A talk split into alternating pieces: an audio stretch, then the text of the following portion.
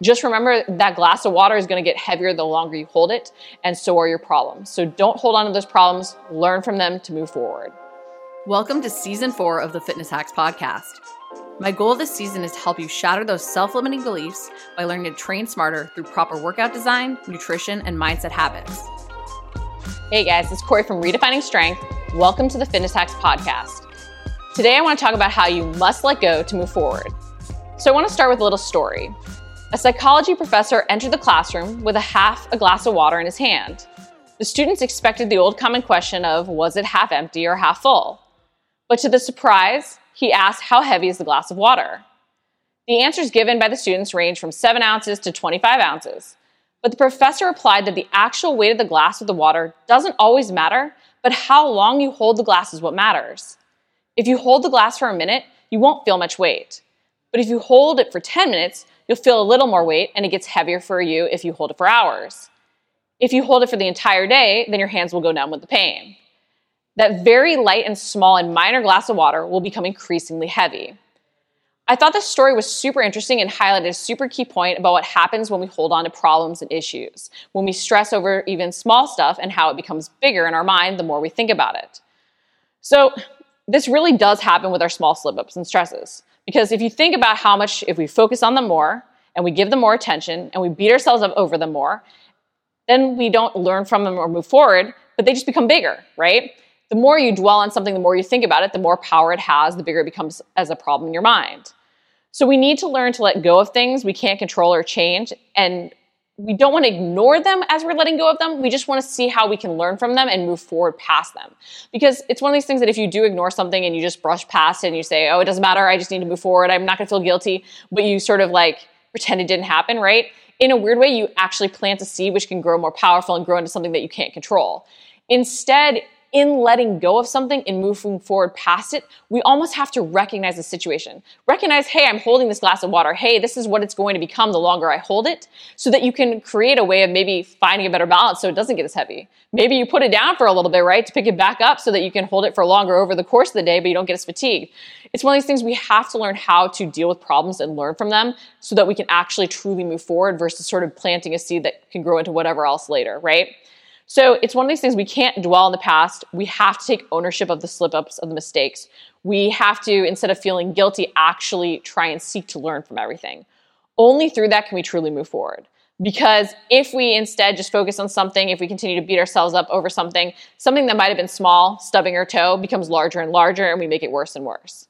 So we don't want to let these little mistakes snowball by staying focused on them. Instead, we have to remember that those mistakes only have weight if we truly dwell on them. So, going back to this whole story, the moral of it is you should learn to let go of your stresses and setbacks. If you can do something about it, just do it. If you assess it, you think, hey, I couldn't have done anything else to change the situation, you have to let go. Because if you keep focusing on it, it's only going to kill your working towards your goals and kill your producti- productivity. So, now thinking about that, you're like, okay, it's all well and good, right? Okay, I get in theory I should let go of things, I shouldn't dwell on things. But trust me, I understand. Sometimes it's easier said than done, right? A problem presents itself. You kind of replay it in your mind. You go, oh, could have done this differently, right? But it's one of these things. So, how do you actually let go? How do you actually learn from those mistakes and move forward? So, I wanted to give you two things that really have helped me sort of make that mindset shift. And what I've seen help really my clients a ton in terms of not feeling guilty over a mistake, a slip up, a setback, and instead learning from it because those failures are the best learning experiences to move forward. So, one, consider why the situation impacts you so much. So, a lot of times I find that the situations we tend to dwell on the most hit on an insecurity we have, right? Something we don't feel as good at, something we feel bad about, something we're worried about or stressed about. If it's a situation where we have a failure in an area we feel very comfortable, we're usually more prone to sort of move forward faster, right? Because we do have confidence in that area. So we want to assess why is this situation impacting me so much? Why do I want to focus on it? Why do I feel so guilty about it? Like, is there something I am insecure about in this? Did it hit, it hit some sort of nerve? Is it something that, you know, has far reaching impact that affects other aspects of my life? Is it something really outside my comfort zone? And so now I don't want to step outside my comfort zone. It makes me fearful to, to take that action.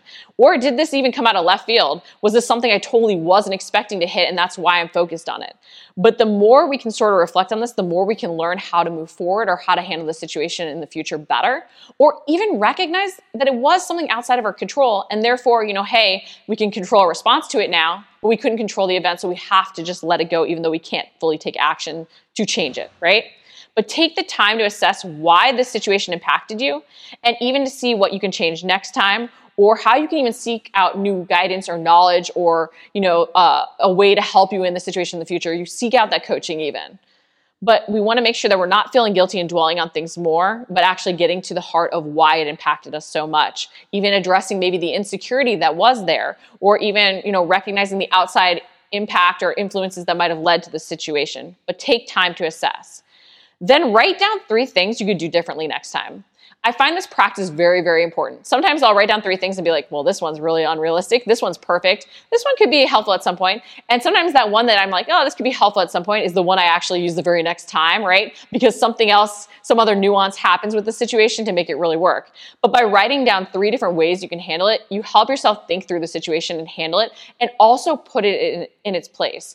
Because I think a lot of times, you know, in the moment, we can't necessarily pause our brain. So stuff does build a little bit from where it initially started. But the more we can can pause when it's still smaller, the better. However, by doing these different things, we can help put that sort of problem back in its place and make it shrink down versus making it grow by dwelling on it, right?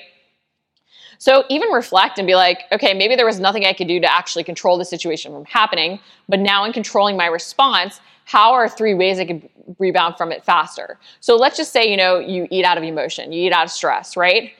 Maybe there's always going to be a part of you that does respond to stress in that way you know but you're making those 1% improvements. You're trying to find better solutions by maybe not having certain foods in the house by maybe having better meal prep prepped by you know even replacement behaviors going for a walk when you're stressed or drinking water.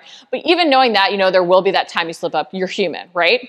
So saying that you know you recognize that there's going to be those times that you fail in doing what you wanted to do how can you make yourself not feel guilty? So come up with three ways to sort of problem solve to get back on track faster.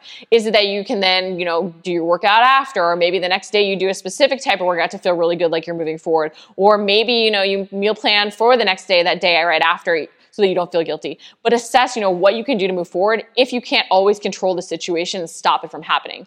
Because there are going to be things outside our control that happen in our life, but we can always change how we perceive the event and how we react to it and respond to it, okay? And then how we take actions after that. So the key is finding different ways that we can help ourselves move forward and see embracing these failures as a win itself, right? But we have to remember that these failures are going to happen the more we step outside our comfort zone. So the more we dwell on them and sort of rest in that negative, the more we're not going to learn and the more they're going to hold us back versus the more we can focus on moving forward as quickly as possible from them, the more we can embrace that learning experience and actually have them benefit us. Okay? As weird as it sounds, these negative experiences often teach us more, partly because of the emotion or pain involved. When something is painful and there's an emotion tied to it, and we want to avoid that in the future, we will do more things to overcome that. What we can't do is sort of brush past the experience or try and bury the experience. We have to embrace it so we actually learn from it so we don't repeat it again. Because otherwise, what's going to happen is we're going to associate this with this one outcome, right? And then not want to step outside our comfort zone in the way we actually need to to move forward because of the fear of failing in that way. So the more we can actually respond to it, address it, and then find ways around it to move forward or through it to move forward, the better off we're going to be. Just remember failure, stress, and setbacks, they're going to happen. That is a part of making a change and becoming successful. The key is to learn from them and not let our attention be diverted to them longer than needed. We do not want to dwell on those things. We want to assess and move forward, okay?